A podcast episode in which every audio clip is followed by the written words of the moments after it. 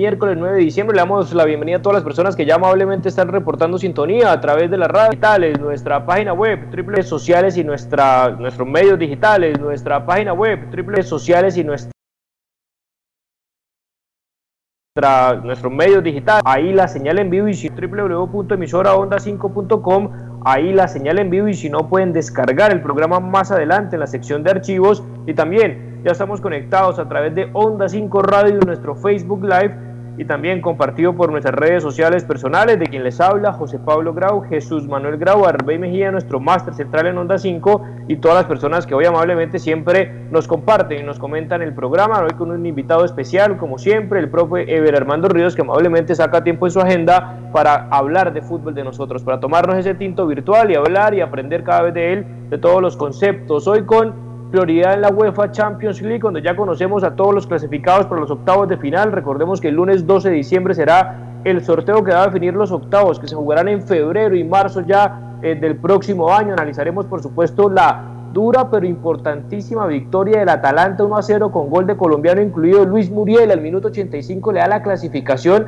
frente al Ajax, uno de los equipos preferidos del profe Ever y que quedó tercero, nuevamente jugará lastimosamente la Europa League, el empate de Liverpool ya clasificado de primero, la victoria pero ya clasificado también de primero jugando con suplentes de el Bayern de Múnich, también la apretada, sufrida victoria como siempre, característico del Cholo Simeone y su Atlético que se clasifica de segundo y la victoria contundente, con claridad, demostrando que en la UEFA Champions League, salvo las últimas dos temporadas, siempre es un equipo con un chip diferente como el Real Madrid y cómo entender ese fenómeno, ¿no? De ser prácticamente eliminado, de estar jugando la Europa League de perder dos partidos en el grupo, empatar otro y aún así clasificarse de primero. Realmente son cosas eh, extraordinarias que le pasan solamente al Real Madrid. También tiene que ver con la mediocridad de los equipos que no supieron estar eh, a la altura, como el caso del Inter de Milán, que nuevamente queda fracasado, eliminado de toda competencia europea. Es que ni siquiera se metió a la Europa League porque lo, lo hizo el Shakhtar con el empate y el Blackback, aún así perdiendo, cuando tuvo las oportunidades de ganar tranquilamente, sobre todo en Alemania, y haberse clasificado de primero se pudo meter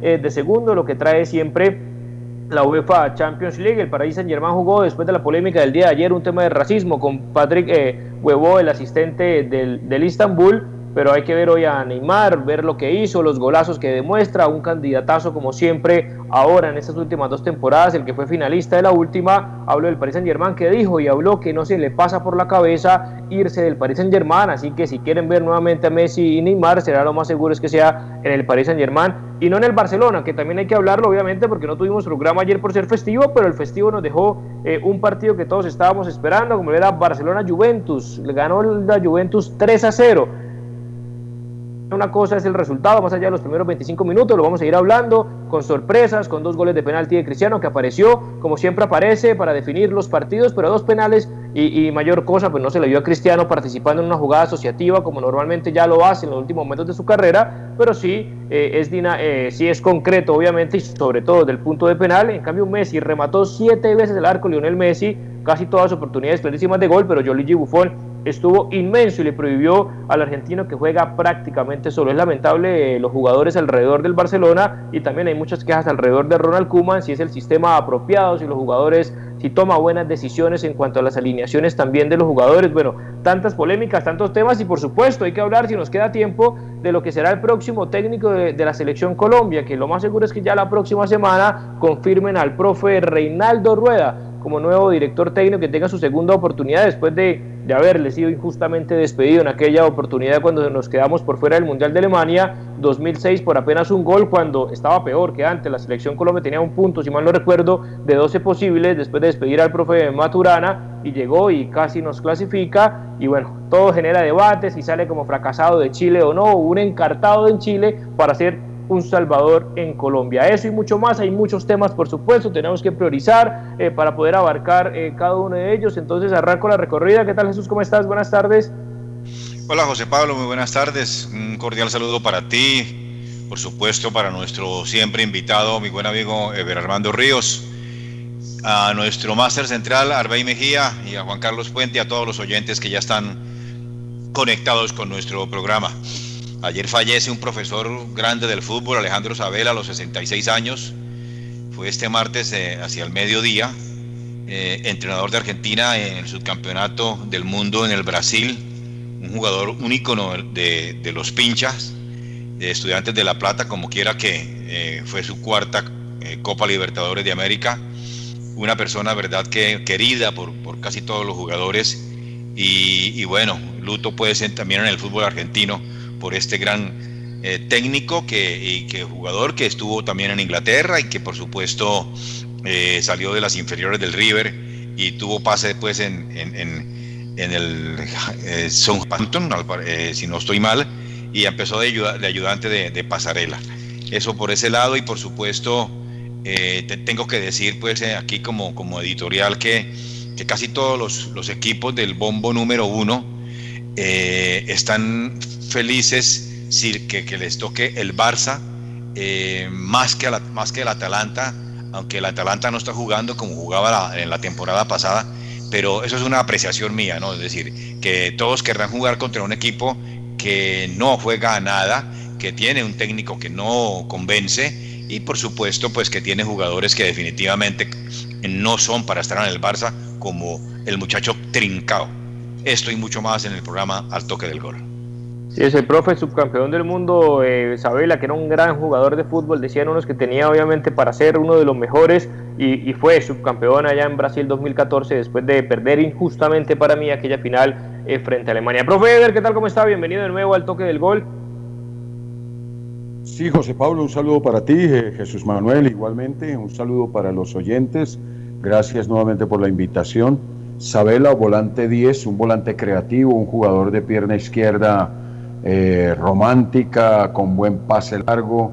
Eh, tuvimos ocasión de enfrentarlo en Copa Libertadores, nosotros con América de Cali, ellos con Estudiantes de La Plata, donde además eh, jugaban, estaba Gotardi, jugaba ahí, que después fue vino por acá a, jugar con, contra nosotros. La Brujita Verón también, Ever. La Brujita Verón. No, no, la brujita es. Eh, ah. No, era casi con el papá. La bruja. Sí, no, no, no, ahí es la bruja, pero no, no estaba. Pero ese fue el, eh, eh, Isabela, ¿no? Un, grandísimo jugador, un 10 talentoso, de buena visión y pierna izquierda muy. de, bueno, de muy buenos pases un excelente jugador y, por supuesto todo el recorrido que le han dicho ustedes con respecto a como director técnico pasa en su tumba. Voy a comentarles, eh, voy a tomarme un segundo. Eh, en eh, algunos entrenadores seguimos un coach, un coach deportivo, exjugador de fútbol, y Ibarrondo, él sigue una serie de cursos en, España y ha venido acá a Colombia. Y entre sus muchas frases, voy a leerles hoy una como para entrar también en, el, tema, en el tema de coach eh, deportivo. Un ganador no es el que siempre gana, nadie lo hace, sino el que nunca pierde las ganas. Eso ahí como para, para dejarlo de reflexión. Eh, no, muy, eh, José Pablo tocó, José Pablo tocó eh, brevemente, pero muy, muy profundamente, digamos, todo lo que ha pasado desde el domingo, desde, la, desde la Copa, de los partidos de los partidos de, de la Europa, de la, de la Champions League, todo lo que pasó, Barcelona, y estamos en la medida en que el tiempo nos va dando ir decorticando poco a poco eh, el análisis de todos estos partidos. Y si te parece bien, profe, arranquemos contigo de una vez y metámonos. Ya ahorita hacemos una sección especial de Selección Colombia que hemos venido hablando obviamente eh, estos días. Claro, tiene prioridad por supuesto por lo que significa eh, nada más y nada menos nuestra selección después de esa paupérrima presentación que ya hemos debatido en el mes de noviembre. Y metámonos con la UEFA Champions League, pero hay que hacer obviamente, no alcanzamos a hablarlo y hay que priorizar el tema del martes una porque el partido más destacado, más allá nuevamente de la penosa eliminación del Manchester United como un grande que iba bien en Champions, se derrumbó en las últimas jornadas y ahí terminó pagando su eliminación y la clasificación del Leipzig y por supuesto hoy la del Paris Saint-Germain, que por diferencia de con 12 puntos contra el equipo alemán, pero le saca diferencia por la cantidad de goles que hizo a favor del equipo de Neymar y Mbappé. Pero martes 8 de diciembre estábamos esperando nuevamente el reencuentro entre Barcelona, Juventus, principalmente entre Messi y Cristiano. más allá de, la buena victoria, la buena presentación de Juan Guillermo Cuadrado, otra asistencia más, unos dirían, allá sí juega bien, pero bueno, también son contextos, son panoramas, entrenan todos los días, no es lo mismo jugar en selección a club de, hablo de Juan Guillermo Cuadrado, eh, dos goles de Ronaldo, dos goles de penal, con mucha polémica, sobre todo por el primer penalti que para mí no era penal de Araujo, el uruguayo, que apenas eh, llegó de la lesión y ya titular frente a un equipo como la Juventus. Mm, y aún así, a mí eh, Ever y Jesús no me pareció que el Barcelona haya jugado tan mal, sobre todo después de, los de del minuto 30 para adelante, porque los primeros sí fue un dominio total de la Juventus, para mí desestabilizó completamente el partido, ese penal inventado por parte del árbitro, convertido como casi siempre por Cristiano Ronaldo, que es el que mejor para mí ejecuta, y bueno, eh, penales en, la, en, el fútbol profesional de élite, y, y bueno, un Barcelona que viene de capa caída, que no se encuentra, que eh, casualmente incluso está revisando la estadística, uno de los equipos o, pocos al lado de la Juventus que hizo 15 puntos, ganó eh, todos los partidos menos el último y no ganó el primer puesto y ya después nos meteremos entre el bombo que le tocará y según Mr. Chip, que, que tiene todos eh, la información y las estadísticas predictivas y demás, el más opcionado rival es nada más y nada menos que el Bayern de Múnich. ¿Cómo viste ese partido? ¿Cómo ves y cómo entender el panorama, la actualidad del Barcelona? Te va a meter varios temas a la vez, igual que Jesús, debe cambiar de técnico, también la mala suerte de tener lesionados como Ansu Fati, como Dembélé, que por fin apuntaba maneras nuevamente y se lesiona. Eh, el tema de Sergi Roberto, no tantas bajas que tiene el equipo culé, Ever y Jesús, los escuchamos. Sí, tocaste, tocaste puntos en los que coincidimos mucho. Inicialmente que no fue un partido tan desastroso para el Barcelona. No olvidemos que Barcelona en, eh, eh, internacionalmente venía también de ganarle y tal vez no le hicimos tanto bombo ese, ese triunfo que tuvo Barcelona sobre la Juventus allá en, en Turín, y, que, y que Cristiano, bueno, esa vez no, no jugó Cristiano. Ayer yo pienso que eh, fue un partido, un buen partido, un buen partido, la presión alta que ejerció eh, la Juventus, eso nos da, nos muestra y nos, nos, nos enseña todo el tiempo a nosotros los técnicos que, que la presión alta eh, es importante ejercerla por el desacomodo que genera, por la incomodidad que genera en el adversario, por las posibilidades que tú te creas como eh, cerca a tu arco. Es decir, empezar a defender lo más lejos posibles de tu arco y con tus delanteros es, es la mejor decisión. Yo creo que coincido contigo exactamente en, analizar bien si la alineación, y en este caso, pues yo soy un defensor de, la idea Cruyff, Koeman, Koeman y todo esto, pero también tengo que decir que, a veces, a veces eh, no sé en qué, eh, pues es muy difícil estar en la misma onda de lo que está el técnico, ¿no? Uno puede decir, eh, pero ¿por qué? Y bueno, uno que, vive también los, los camerinos, que vive el día a día, uno a veces eh, entiende cómo la gente no, no, comprende por qué se toman decisiones o no, por quién juega quién y quién, cuando en la semana uno es el que lo ha visto y todo esto. Pero coincido exactamente con Araujo. Araujo se lesiona justamente en el partido contra Juventus allá, en Turín, y no había jugado. Eh, luego siguió Piqué, siguió jugando Piqué, se lesionó Piqué y entró un muchacho Mengüesa, Mengüesa, eh, que, venía, que venía jugando muy, muy, muy bien lo estoy viendo yo como un, jugador que debe ya jugar, un muchacho que tiene 19, 20 años, que viene de la masía, que conoce todo el, y que tiene toda la calidad. No entiendo, ahí empieza uno a pensar eh, por qué razón cambió y, metió a Araujo. Para nosotros los técnicos, ¿qué es lo que analizamos? Eh, digamos que podemos analizar la falta de ritmo. Un, jugador que viene de cinco partidos sin jugar, a, meterlo en un partido eh, es decir, era, para mí era continuar un poco con este muchacho Benguesa. Y fuera de eso, Araujo pues tiene que ver eh, en uno, en uno digamos, eh, totalmente, porque pues está, está involucrado en el penalti, que coincido contigo, no es penalti, no es penalti, es una pelota que él le mete el cuerpo y, y, no, es decir, no, no, entiendo cómo a ese nivel eh, pasa eso, sí, él mete los dos brazos, pero no hay agresión, simplemente le gana la posición le gana la posición y, pitan penalti desequilibrando un partido que hasta ese momento, a pesar de la presión de la Juventus, era parejo. Luego en el segundo gol, una jugada magistral de, de Cuadrado, que a propósito, pues tenemos que hablar que debemos estar todos muy contentos los colombianos, no solamente con Cuadrado, sino con todo esto que hicieron, y Muriel, y Zapata, y Díaz, y Uribe, que están jugando eh, muy, muy bien y que nuestra selección... Ospina también. Sí, así que estamos todos muy contentos con ese resurgir de la selección, esperemos que podamos encontrar la, la, persona idónea. Sí, no he terminado, pero sí, dime. Bueno, antes de que se me, se me olvide a mí, pero yo, yo, yo no sé, yo, yo vi un partido, eh, el Barça no empezó bien. Eh, eh, ¿Por qué no empezó bien? porque antes de los primeros 20 minutos ya iba perdiendo 2-0, debajo del marcador. Y con esa me identifico contigo con la presión que tuvo que, que tuvo el que tuvo el, la Juve. Pero ¿qué hizo el Barça al respecto? Es decir, ¿hubo alguna indicación de la parte ¿Hubo alguna indicación? Sí, es acuerdo contigo de que definitivamente, pero Araujo se, se le es mejor que Mingueza, por supuesto, pero, pero el jugador se le, se, le, se le cercenó porque cometió ese.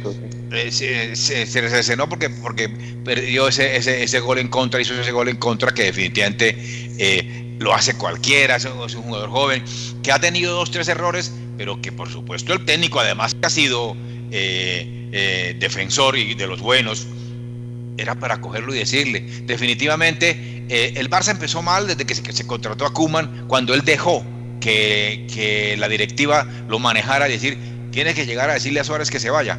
Me parece que eso ahí, ahí, fue más. Tengo más, eh, pero, pero sigue pues eh, José Pablo, no sé. sí, sí, sigue, sigue ver cerrando la idea del Barça, de la Juventus y metiendo un poquito de panorama y demás. La idea del Barcelona Sí, eh, es decir, puede ser, eh, puede ser eh, ya entrándonos un poquito en la idea, después en el partido ya lo resuelve la cuestión de los cambios, ya me parece que resignó el partido y ya le quiso dar minutos a estos otros jugadores, a Junior, ya le quiso polémico a, partidos, pero, pero yo quiero entrar en un tema polémico con respecto a la actuación de también, yo decía Pedro también que, que ya tenemos que también yo lo decía hace unas semanas atrás, eh, eh, tenemos que también acostumbrarnos a mirar a un Messi que no es resolutivo, que, está jugando con, el, con la sombra de Messi. Messi no le está aportando a Barcelona, no es definitivo, tiene sí las llegadas importantes de gol, pero tenemos que reconocer que esas mismas jugadas dos años atrás eran gol. Hoy van a las manos del arquero, van abajo, van afuera entonces, un equipo también, un equipo en construcción, con un técnico que está conociendo su grupo y que al final está como, está como, como él también eh, conociendo su forma del coaching, de manejar el equipo, de, su, estructura táctica, eh, con una serie de buenos jugadores, porque no podemos decir que Barcelona tiene malos jugadores, no, no, no, tiene muy buenos jugadores eh, que en determinado momento nos, ha, nos ha causado muy buena impresión el partido allá de la Juventus, los otros dos partidos que hizo de, Copa, el, de, de, de, Champions League, el, partido que, que goleó a los Asuna, nos dejó a todos encantados con un Coutinho que no lo pone a jugar, extraño, eh, sale con, un, con, con este chico zurdo por el zurdo que lo mete por derecha, el joven eh, sí, cuando tienes en el banco, cuando tienes en el banco a Coutinho, puedes correr a Messi para allá, hacer un equipo, es decir, bueno, ya entra uno en lo que a uno le puede gustar o, lo que puede interpretar para el manejo de esa plantilla.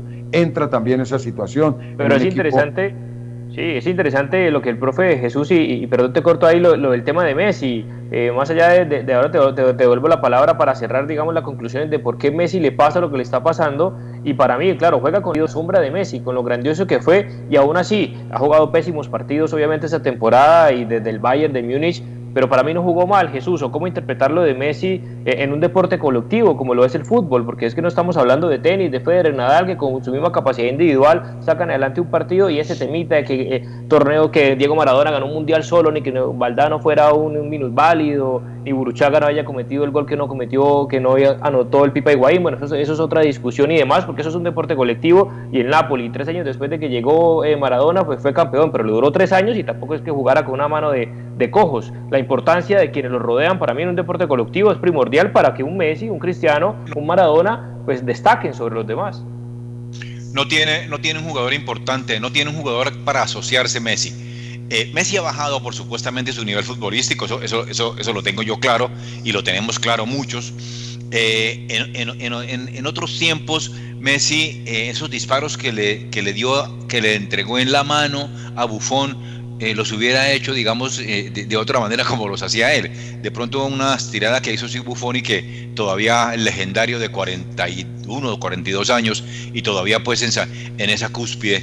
Entonces Messi no tiene con quién jugar, no, no tiene, digamos, un compañero colocar a, Trincao o colocar a Griezmann o colocar a Pedri, siendo un muchacho joven, vuelvo y reitero que a mí me gusta que coloquen a los muchachos jóvenes, pero pero es un muchacho que se pierde, es un muchacho que definitivamente eh, eh, no va con, el estilo del Barça, por, por, lo menos por ahora. Es un jugador de mucha calidad, pero apenas gente Ricky Puy no es porque sea mi, mi consentido, diría Jotas, o, eh, el equipo cambia en algo. es cierto que el equipo reaccionó, pero reaccionó en el primer tiempo tardíamente Em, yo veía, no sé, a Jordi Alba un poco quedado, a Sergiño Dest completamente quedado. No sé si es físico o no sé si es que definitivamente se ha unido el camerino, definitivamente Ever eh, y José Pablo y oyentes, a ver qué pasa con, con, con Kuman, porque Kuman definitivamente con ese modelo no va a poder alcanzar ningún éxito con el Barça, con 4-2-3-1 para nada, dos pivotes, el Barça no juega de esa manera, eso es evidente.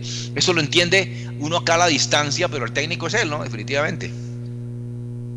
Algo ahí para, para cerrar, profe, lo del tema de Messi, para, para meternos sí, el Messi, pues Messi, Messi es una cuestión de, de, también de gustos. A mí me parece, esa, esa era la discusión, la discusión con Tito hace ya 15 o 20 años, cuando conocimos a Messi niño que vino acá a Colombia a jugar con una selección argentina y él apostó que Messi iba a ser el mejor del mundo y yo le dije que no, porque consideraba que un jugador, para considerarle el mejor del mundo, tiene que ser un jugador que maneje toda la cancha, tipo Di Stefano, tipo Cruyff, tipo el mismo Maradona desde atrás. Messi para mí el mejor jugador en espacios cortos y ofensivo totalmente. Sigue siendo de los mejores del mundo, jugador de de tres cuartos de cancha para arriba, es más, un poco más cerca al, arco. Yo creo que hoy la cuestión de la sociedad que habla Jesús Manuel, no, no, tiene muy buenos jugadores, es decir, que le devuelvan una pared y todo esto. Pero es que Messi nunca jugó así. Messi fue un, fue un, jugador eh, que, que, sus grandes goles fueron, de, o sea, sus grandes momentos fueron en definiciones eh, eliminando dos, tres adversarios en espacios reducidos. El mejor del mundo en espacios cortos y en ¿De espacios afuera para adentro? Sí, de afuera hacia adentro, es decir, eh, me parece eso, pero bueno, eso, eso sería una polémica muy grande y no me quiero meter porque no, no, no pierdo por todo, por todo lado pierdo porque los números lo dicen así, pero yo digo que para hablar de un mejor jugador del mundo tiene que ser un jugador mucho más completo, eh, de todo terreno. Y los que conocimos a, eh, a Cruyff, por ejemplo, los que vimos a, por, digamos, eh, supimos de la manera de jugar de Di Stéfano, por ejemplo, que eran jugadores que eran como mediocentros, que te recogían el balón del, del volante del central, eh, te driblaban, se asociaban, iban, llegaban y hacían gol, o sea, jugadores de todo el... Pero eso es una, es una cuestión de gustos.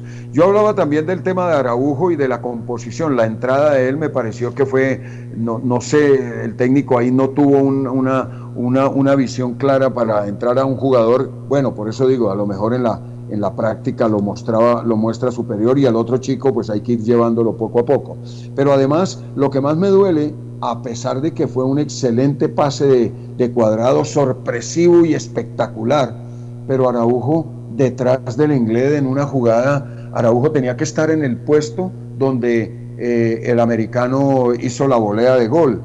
Eh, si ustedes miran bien, inglés va a cerrar eh, la posición porque el lateral izquierdo no está. inglés va a cerrar a Cuadrado, Cuadrado lo sorprende con, con una pelota sin siquiera pararla, sino la devuelve inmediatamente y uno y, en la mitad de la cancha está solo y Araujo está marcando al inglés. Hace un movimiento malísimo, eh, descoordinado en lo que tiene que ver en organización defensiva. Entonces, eh, y después, bueno, al final termina cambiando todo lo que es el grupo defensivo. eh, no le da oportunidad a, Coutinho. Es una situación para pensar un poquito que de pronto eso puede pasar, ¿no? Que en el conocimiento de la plantilla, en el conocimiento de la, del rendimiento de cada jugador y lo que yo pretendo del equipo, todavía no haya un engranaje. Tú lo dijiste muy bien con lo de Maradona, lo dijiste de los años. Eh, eh, eh, Barcelona llegó a ser el Dream Team, pero pasaron, pasaron momentos de mucha dificultad. es más, el mismo Guardiola, si no ganaba el siguiente partido, iba a tener muchísimos inconvenientes porque tomó el equipo y no ganaban, no ganaban, porque, porque mientras hay esa esa, esa sinergia entre, entre, entró con unos jugadores, mentalidad y, todo, y se encontró con una Juventus eh, en ascenso, un par de cosas, Cristiano Ronaldo que, digamos, mostró un par de cosas interesantes con respecto a definición, pero yo después su sentido de, de definición, pero yo pienso que los espectadores del fútbol nos estamos contentando con poco, es decir, eh, hacemos, armamos armamos una tremenda, tremenda show con el duelo Messi-Cristiano Ronaldo. Y no sé. Quedamos debiendo, nos quedaron debiendo un poquito, ¿no? Sí, nos quedaron debiendo, porque ojo, ya no son lo mismo. Acostumbrarnos a estar buscando, eh, eh, debemos acostumbrarnos a estar buscando, eh, la, y, y, bueno, ahí yo estoy a punto de pasar ya al Ajax, porque casi que estamos hablando de renovación en el mundo de futbolistas, ¿no? un, tema, un tema, de vida, ¿no? un tema de vida. Sí, es un tema de vida, claro. No es que esté contra Cristiano ni contra Messi, pero y, no es que todos van apuntando ¿no? hacia, hacia, hacia Mbappé, hacia Neymar, hacia Haaland, que también lo tenemos acá. Y que son jugadores que tienen que dar ese salto, obviamente, después de ese dominio. En los últimos 15 años, para mí, no hay un jugador o no hay jugadores que eh, por 15 años consecutivos se mantengan el nivel de Messi y Cristiano, más allá de las preferencias de unos eh, por el otro. Mientras te manda saludos, Jotas Mantilla, que está reportando sintonía. Un saludo para Jotas mañana, lo tenemos acá en el programa. Y si me permites un segundo, B, porque, porque Marcos, por fin eh, ahora como se fue del país, como está en otro lado, no se conecta lo de Barcelona, debe salir de bienvenido y metas ya de una vez al tema, cerrando lo de Barcelona, debe salir o no del técnico, qué pasa con Messi, con los jugadores y esperando un nuevo papelón eh, de octavos a partir de febrero y lo más cercano, según Mr. Chip, es que le toque nada más y nada menos que al Bayern de Múnich. ¿Qué tal Marcos? Buenas tardes, José. Cordial saludo para usted, para el profe, para Jesús, todos los oyentes. Yo estaba que la última vez que estuve fue el jueves, lastimosamente ya no estoy tan seguido por temas laborales, pero yo les dije, el partido del jueves no fue para analizar y, evidentemente llega el fin de semana, pierde y ayer nuevamente. Nosotros vamos a estar, digámoslo así, toda la temporada hablando de la pésima temporada del Barcelona. ¿Por qué? Porque no hicieron absolutamente nada para reforzarse. Llega un Pianis que no era necesario, eh, no se refuerzan en la, en, la en la defensa, que lo que más dije, que Lautaro, que una cosa y que la otra, yo no es que no estaba a favor de Lautaro, es que no es lo que necesita el Barcelona. Y definitivamente, aunque José cada vez que gana dice, se vieron buenas cosas, buenas sensaciones, a mí no me produce absolutamente nada de eso. Lo mismo que el Real Madrid, el Real Madrid puede que gane, pero no genera esa confianza como dice, como que uno antes sentía de que este equipo va a dar... Eh, buenas alegrías esta temporada. No me produce ni el Barcelona ni el Real Madrid, aunque le tengo más fe al Real Madrid, porque tiene un técnico, digámoslo así, que conoce más el vestuario, que tiene alguna idea y que tiene jugadores como Sergio Ramos, que son experimentados y que se necesitan en la cancha, cosa que el Barcelona, por más Messi que sea, no es el jugador que, que, que genera, digamos, motivación y que lleva al equipo hacia adelante. Entonces yo creo que esa es la gran diferencia entre estos dos equipos, aunque el Real Madrid todavía sigue este, estando en crisis. Quería hacer dos comentarios que vuelvo y lo digo, el Inter no le gana absolutamente a nadie, es un fiasco de equipo. Lo mismo voy a hablar del Manchester United, que comenzó ganándole al Paris Saint Germain en Francia y que no, que volvió otra vez, no vuelve porque es que no hay dónde, porque el técnico no es capaz. ¿sí? Entonces, yo siempre lo dije a principio de temporada porque es que esos equipos muy rara vez dan un salto como que uno que sorprendente, cosa como que el Bayern Múnich sí lo da, como que el Bayern Múnich siempre tiene continuidad, que juega bien, un equipo como el Liverpool y son equipos que sí pero hoy en día realmente eh, la competencia es tan alta que los equipos se quedan con lo mismo, hablo del Barcelona y del Real Madrid, hasta el mismo Manchester City, porque Guardiola está como que en lo mismo y no ha logrado absolutamente nada. Entonces hoy el nivel de competitividad es muy grande y pienso que lo que vamos a hablar de acá, que se acabe la temporada, es del fiasco de las temporadas de los equipos españoles. Así bueno, eh, habló con todo, metió varios disparos ahí, pero Guardiola eh, ha ganado todo en Inglaterra, posiblemente no en España. Eh, lo del Inter sí es un total paupérrimo, un tema nefasto que ya lo vamos a ir hablando. Y hay que mencionar, ¿no, Ever? De, que lo hablaba de Sergio Ramos, pero también hay que hablar de Karim Benzema. Ahorita hablamos de, lo que es jugador, que no le gusta mucho a Marcos. No, José, pero, Karim Benzema aparece una vez al mes. Bueno, apareció cuando tiene que aparecer, apareció hoy. Pues. a Marcos, ¿verdad que le dicen guadaña? Marcos llegó, que llegó muy bien, me, tiene una forma trágica de ver las cosas, pero es muy agradable porque es un punto de, vista y muy interesante. Eh, sí, estuvimos pero viendo el Madrid también gana, Madrid. El Madrid gana los partidos que tiene que ganar, Ever. Ah, ya, ya nos eh, metemos con el Madrid. No, Real Madrid, Real Madrid, yo le voy a decir, Real Madrid es esa multinacional aburrida, multinacional, que, que produce, no sé, la Mercedes-Benz. Al, al, Real Madrid, porque, porque también está muy interesante el análisis del, del, Real Madrid, lo de, lo de lo que habla Marcos de del Barcelona de no contratar y todo eso. No, yo pienso que hay que entender la filosofía y lo estuvimos hablando ya también con eso. Cuando primero el problema de dinero, ¿no? No hay dinero. No hay dinero en el mundo para, para hacer, son muy pocos eh, los jeques, aquellos y otros, el resto, el resto, eh, no hay dinero en el mundo para hacer las grandes transferencias y todo eso. Eh, entonces los equipos se están apostando por, bueno, ya lo estamos viendo, Pedri, 19 años. estos chicos no logro acordarme de los brasileños y hay que y los espectadores y los espectadores nos tenemos que nos tenemos que hacer una idea de, de, vivir con eso, es decir, de, de, aplaudir y ver eso, porque eh, todos han sido resistidos. Me acuerdo cuando eh, Messi lo puso a debutar Rijkaard, creo que fue Rijkaard, sí.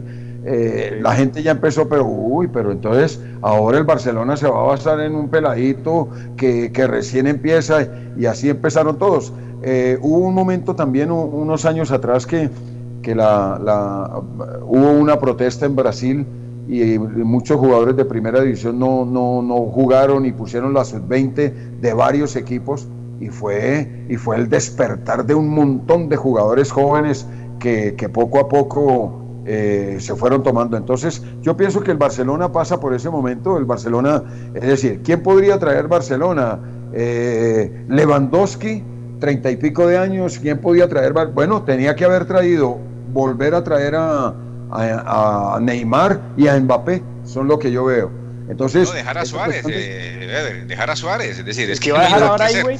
Salió peleado hoy. dejar a pero, Suárez pero, salió peleado con el, con, con el Cholo porque lo cambió, porque porque no, es decir, uno dejar a un jugador de 35 años eh, que hay que jugar para él. Pero ¿quién trajo, eh, por ejemplo?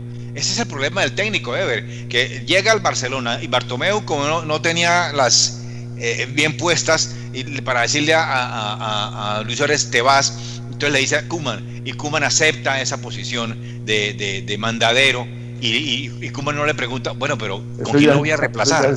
¿Sí? ya es el tema chimento ya.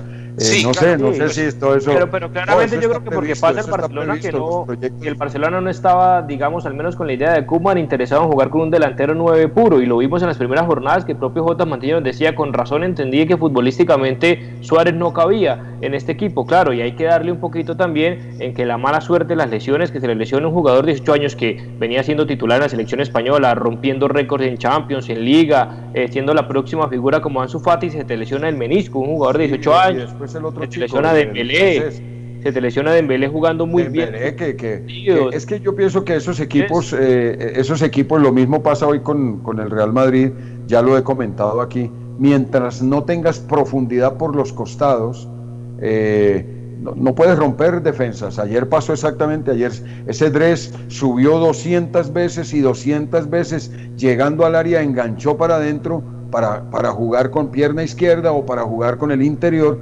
cuando era dar tres pasitos más, ir al fondo y tirar centros, porque eh, no sé si, si, se acuerdan ayer el lateral derecho subió todas las veces, todas las veces. Y sobre todo en un equipo como el de Koopman, que sus extremos son una prioridad, y, si se te van cayendo los soldados, bueno, tocó venir de una mala inversión como el tema de Trincado, pero se nos fue el tiempo también Jesús, y, arranco contigo, ya también le doy la palabra a Marcos, para ver algunos partidos interesantes, ya no vamos a ir a la primera pausa comercial, que hay que entrar a priorizar, pero obviamente el partido que estábamos esperando, más allá, eh, nos metemos un poco con Atalanta, con PSG, con el Bayern, con el Atlético y la molestia de Lucho Suárez, el Real Madrid ganó 2 a 0 su partido, más allá también de obviamente el fracaso del Inter, lo que debe estar pensando Lautaro, que además no valía, y estoy de acuerdo con Marco, los 100 millones y demás, pero de haberse quedado en el Inter para ni siquiera jugar eh, la Europa League. El caso es que hoy con doblete de Karim Benzema gana su partido, bueno, era frente al Borussia Mönchengladbach, ¿no? Pensábamos también eh, buenas presentaciones que hizo, pero no es el Bayern de Múnich. Eh, antes, antes, el Gladbach se clasifica también de segundo en un equipo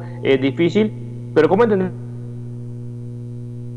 en el grupo, empatar otros, venir mal, perder en liga también y eh, se clasifica de primero con menos puntos obviamente, por ejemplo, que un equipo como el Barcelona y, otros tantos, Jesús y Marcos y Ever, escucho reacciones del Real Madrid. Eh, el Real Madrid volvió a ser pues ese, ese, ese, ese apasionado de, de, la Champions eh, con su característica, un equipo que siempre lo he dicho, el partido que tiene que ganar lo gana, es, es no se entiende como tú dijiste en la introducción, de que un partido que un equipo que pierde dos partidos que empata al otro y es el y es el primero. Por supuesto se sabe que es la mediocridad que hay en, con, los otros equipos el Borussia Mönchengladbach que estaban más felices cuando terminó el partido que dentro del partido para ver qué le podían hacer al Real Madrid. No la verdad es que eh, los alemanes digamos, eh, en un principio eh, empezaron bien, como a, liderar a ver si se merecían eh, digamos, ganar para, para estar tranquilos en el segundo puesto, o por lo menos en el segundo puesto. Pero, pero se fueron diluyendo. Ese centro Ever, que, que quiero que, que, tú me digas, es decir, de, ese cabezazo de Benzema, no sé, a mí, a, mí no me, a mí me dejan las dudas del arquero, y tú que eres arquero, eh, el cabezazo, y yo me quedo en el piso, trato es de tirarme, de agacharme más que de saltar, es decir, eh, claro, a estar en la cancha es diferente, pero, pero no, me, no me causó ninguna sensación. en conclusión, el Real Madrid, que se nos acaba el tiempo, que tenemos que decir otras cositas, el Real Madrid es un equipo que, que eh, eh, por lo menos en cuartos puede estar. ¿Por qué? Porque tiene a, un técnico que sabe conocer a la gente y porque tiene a Sergio Ramos, el líder y el bastión. Que no se le lesione Sergio Ramos, ya te doy la palabra, profe, pero antes, eh, Marco, rápido, ¿cómo lo vio el Real Madrid? Bueno, ya hable mal de de, Lautaro Martino, de, de, Lautaro Martínez, desahoguese del Inter de Milán, no es competitivo, ni siquiera se metió eh, a la Europa League. ¿Y cómo entender este fenómeno del Real Madrid clasificado de primero? Pues José, es que no, no me lo voy a Lautaro porque es un equipo. Realmente el Inter no juega nada.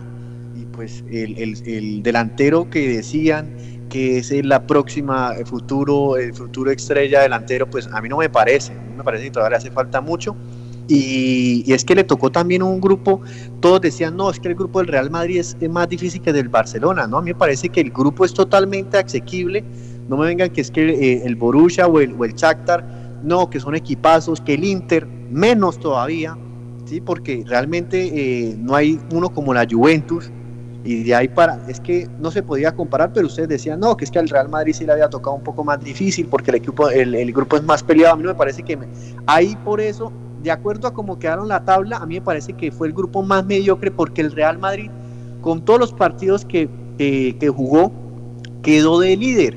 Entonces es decir que era un grupo que la verdad cualquier cosa podía pasar porque no se sabía quién era el que jugaba mejor, eh, porque es que eh, eh, uno ganaban de visitante y luego perdían de locales, en fin.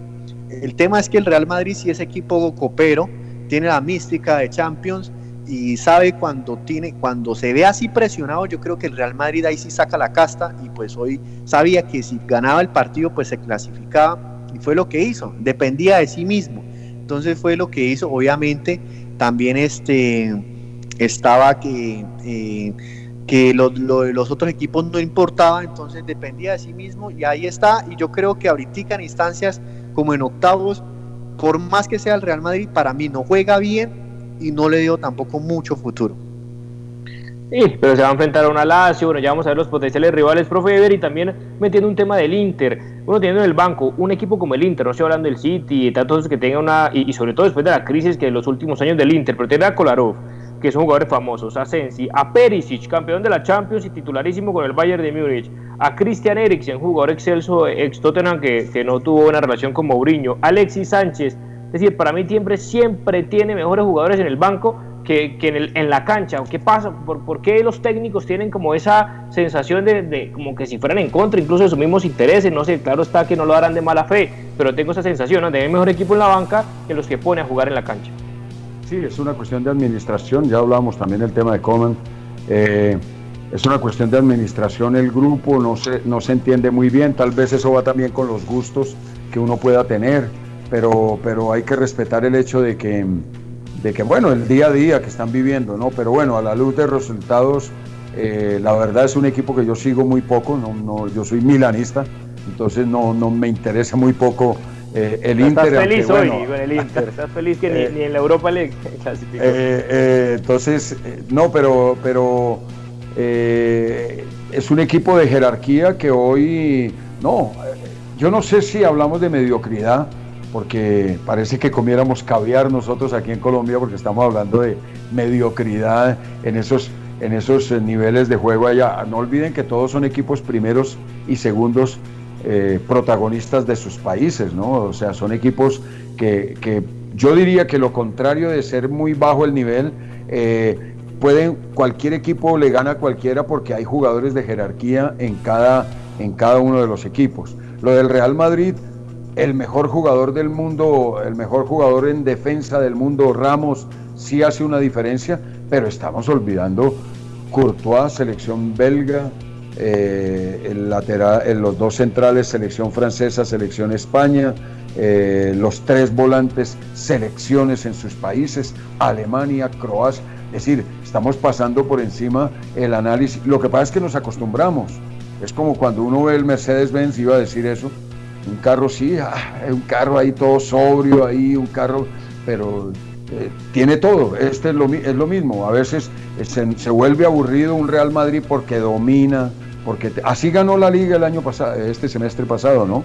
Este semestre, pues que acaba de terminar el post, post pandemia, ganó la liga de la forma, yo di, entre comillas, casi que aburrida. Dominaba, ganaba 1-0, dominaba, pero cuando uno ve la calidad de cada uno de los jugadores, hoy noté un poquito bajo de forma a Casemiro, es cierto porque viene de, una lesión, viene, de una lesión, se notó, perdió un par de pelotas difíciles, pero después... Positivo de COVID, sí. Después, ah, ya lo del COVID, después cuando tú, cuando tú ves el, el, equipo, Benzema, eh, Cross, eh, este, sí, el alemán, eh, jugadores de altísimo nivel que lo hacen ver a uno el fútbol como tan sencillo, tan fácil, que tiende uno a decir que no juegan bien, por, por lo bien que juegan. Eh, interesante lo del Real Madrid hoy, y ya lo habíamos hablado, y es mi punto de vista, que mientras un equipo de ese nivel no tenga extremos que desequilibren, como lo que pasó hoy, hoy por fin vi dos, los dos extremos brasileños yendo al frente, yendo hasta el fondo, tratando de ir al fondo y tirar un centro, tratando de abrir la cancha en zona ofensiva. Eh, el equipo se, ahora con la ayuda de, Lucas Vázquez, que, tiró un centro, lo de, no, me parece que no, responsabilizar al arquero, no, no, no, no, no, no, no. No, no tienen absolutamente nada que ver. No da lugar. No da lugar, sí, no, no, no, no. Se nota que no, estuviste en el arco. No, no, pues, para nada. Por supuesto, por supuesto. Eh, yo me quedo agachado y entonces yo digo, bueno, no, yo, no, el, arquero arco no, en la barriada. El arquero no tiene reacción porque es una pelota cruzada al segundo palo que ni siquiera, eh, digamos, podríamos decir, primero, ir a cortar el centro.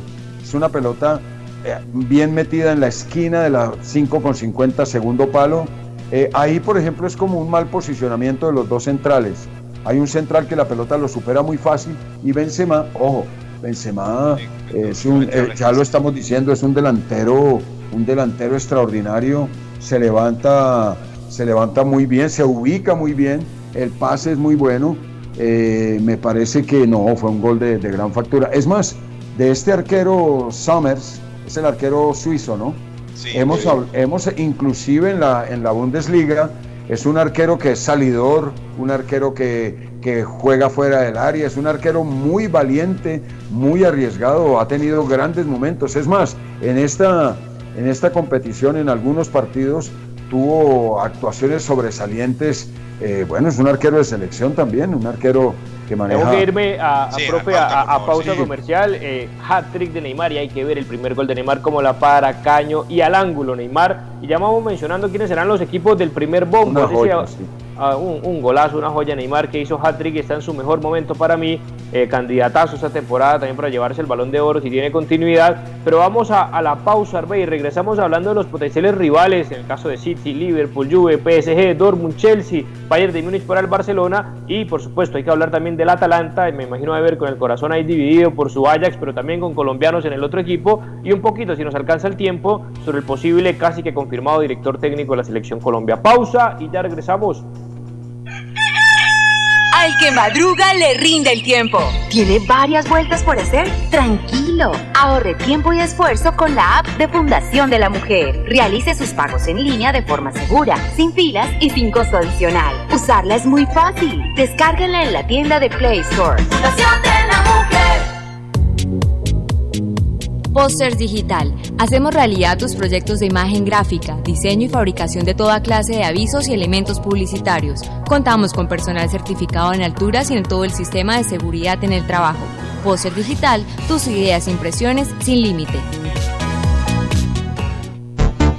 Punto ASP Soluciones en Aseo, Cafetería y Papelería te invita a quedarte en casa. Cuida tu salud y la de tu familia. Evita salir de casa. Te llevamos a domicilio gratis en Bucaramanga y área metropolitana productos de necesidad, papel higiénico, toalla de papel, límpido, gel antibacterial, alcohol, jabones, servilletas, aromáticas, azúcar, café, vinagre, tapabocas y bolsas de aseo. Realiza tus pedidos desde la comodidad de tu casa. Puedes realizar tus pagos por medio de transferencia bancaria, datáfono o QR. Teléfono 680-3044, 680-3178, punto ACP, calle 37, número 2414. Productos y asesorías en productos de SEO, cafetería y papelería para oficina y hogar. Rodrigo Barada Rueda, SAS, expertos en derecho penal y derecho disciplinario. Su libertad y reputación son su capital más importante. No permita que su tranquilidad ni la de su familia estén en manos de profesionales inexpertos. Su tranquilidad es nuestra mayor preocupación.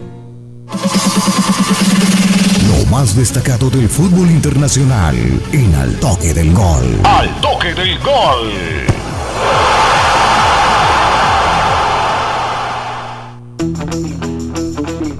decir que gran partido ahora a 7 y media de la noche. Boca recibe a Internacional en la bombonera con Villa, Cardona y Campuzano y Fabra, también cuatro jugadores colombianos en el once titular de Russo, el buen técnico que tiene el equipo eh, Y también hay que hablar, Marco, rápidamente y compañeros, de la victoria, difícil victoria por el colombiano Muriel. También hay que hablar del gol de cabeza de Mateo Zuribe para clasificar segundo. Eh, buenos eh, puntos hizo el Porto, posible rival del Real Madrid eh, en octavos de final, Marcos. Pero el Atalanta confirmó su pase. Gol de Muriel al minuto 85 con 11 puntos, solo dos de distancia del Liverpool que empató hoy para meterse nuevamente en octavos de final de esta Champions.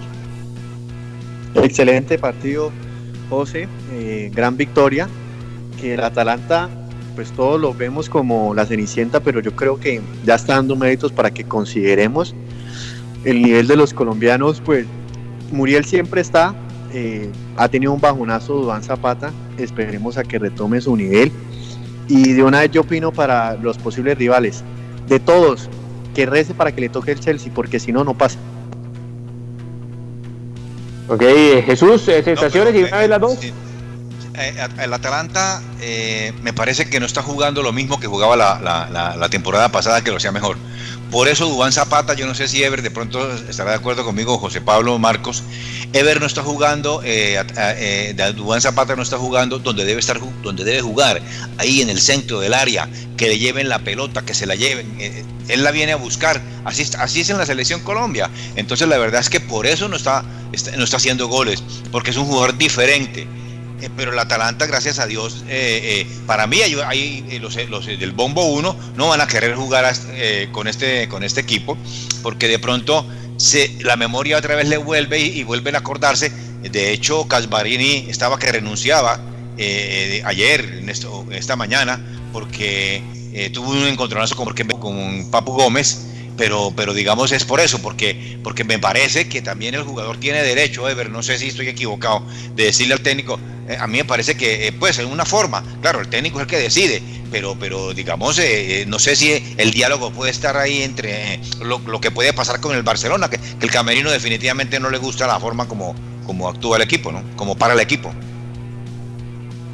Sí, bueno, hablando del partido Atalanta, justamente Estoy viendo otra parte acá en la, en la televisión, hay una parte en donde están volviéndolo a pasar, pero yo lo vi, yo vi ese partido, lo vi, eh, lo vi sinceramente cinchando para el Ajax y que le fuera bien a los colombianos, pero yo quería que pasara el Ajax por el fútbol, por el fútbol en sí, reconociendo que Atalanta es un equipo espectacular, digamos un equipo que, que ataca, que es ofensivo, que tiene una propuesta muy interesante, que, tienen nuestros dos colombianos. Eso me da una reflexión. No coincido mucho con lo de Zapata, a mí me parece que está haciendo, que no hace goles. Bueno, si lo medimos a Zapata por goles, entonces ya empezamos a, medir. Pero lo que está jugando, la calidad de juego, como sostiene la pelota, como sostiene el ataque, como se mueve, está jugando donde tiene que jugar centro delantero, sino que eh, estás partiendo de atrás porque el mismo equipo, un Ajax, al Ajax somete a todo el mundo. El Ajax acaba de terminar eliminado, le quiero le quiero dar eh, salto de, un equipo al otro.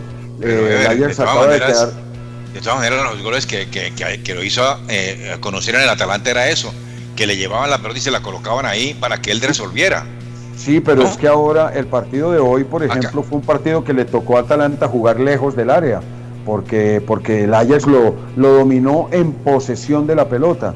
Entonces, eh, el Ajax, el, el, el Ajax pues es un equipo que adormece, que toca y toca y toca y el otro equipo toca, eh, como tenían que, sacar ese resultado, pues limitaron posibilidades ofensivas y le tocó casi que jugar a contragolpe. Y en eso Zapata me, parece que hizo un trabajo extraordinario de demolición, de enfrentarse con ese par de centrales, de mantener esa, esa línea alta, es decir, esa defensa, eh, ese equipo al Ajax se juega muy junto, que cuando uno deja jugar ese equipo juntos, eh, lo, destruyen a uno. Zapata jugando en punta obligó a alargar al Ajax a tener un equipo largo y que, y que tácticamente eh, le costó al Ajax eh, juntarse y crearse ocasiones de gol. Me parece que, que Atalanta se clasificó bien, ganó bien.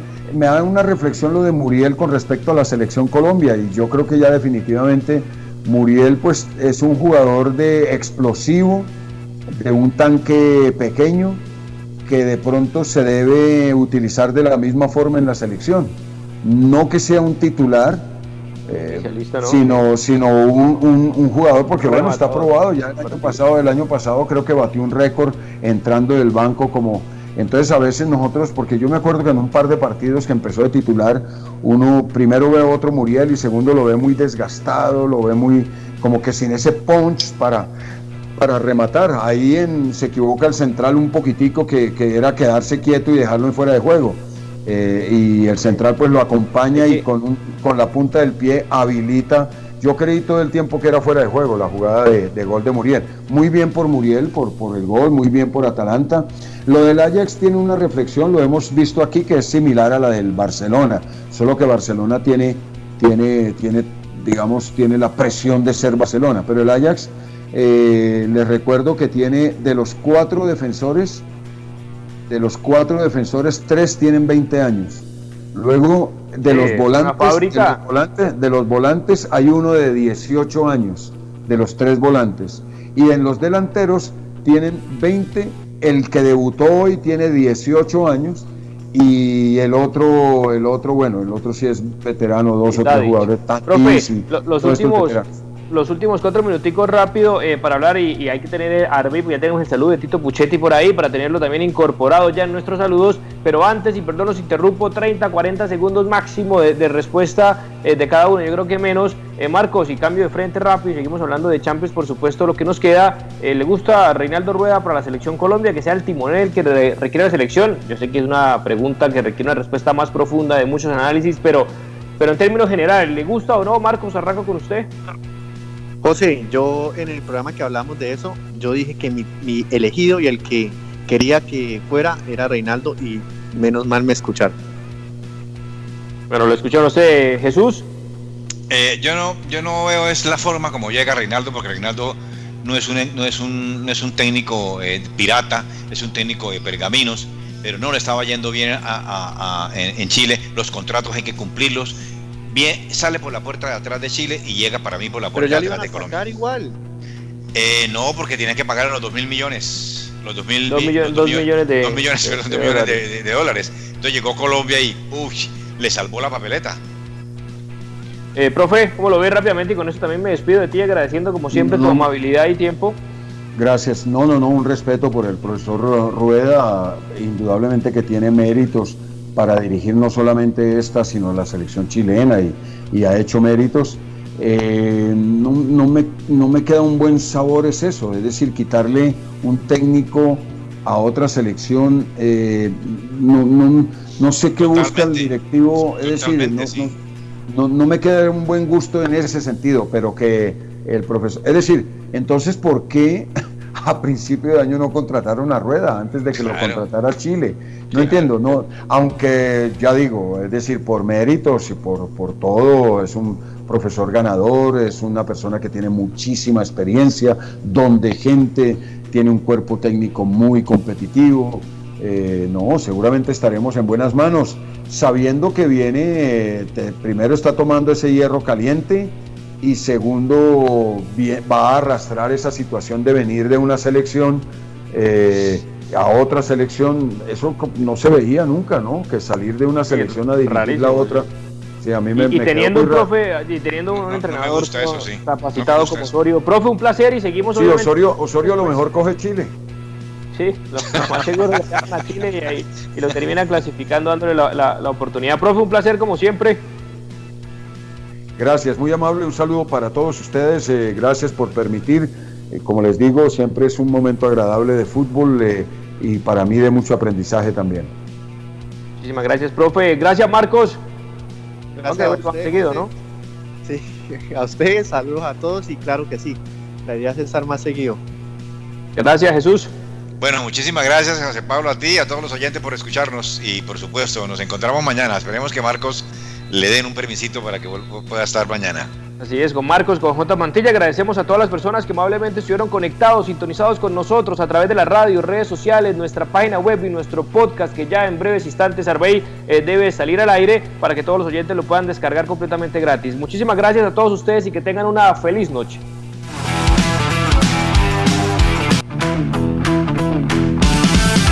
Hasta aquí, al toque del gol, presentó José Pablo Grau. Al toque del gol.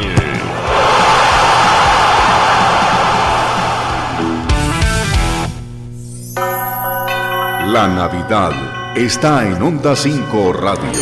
En el cielo brilla, en el cielo brilla una luz de amor, una luz de amor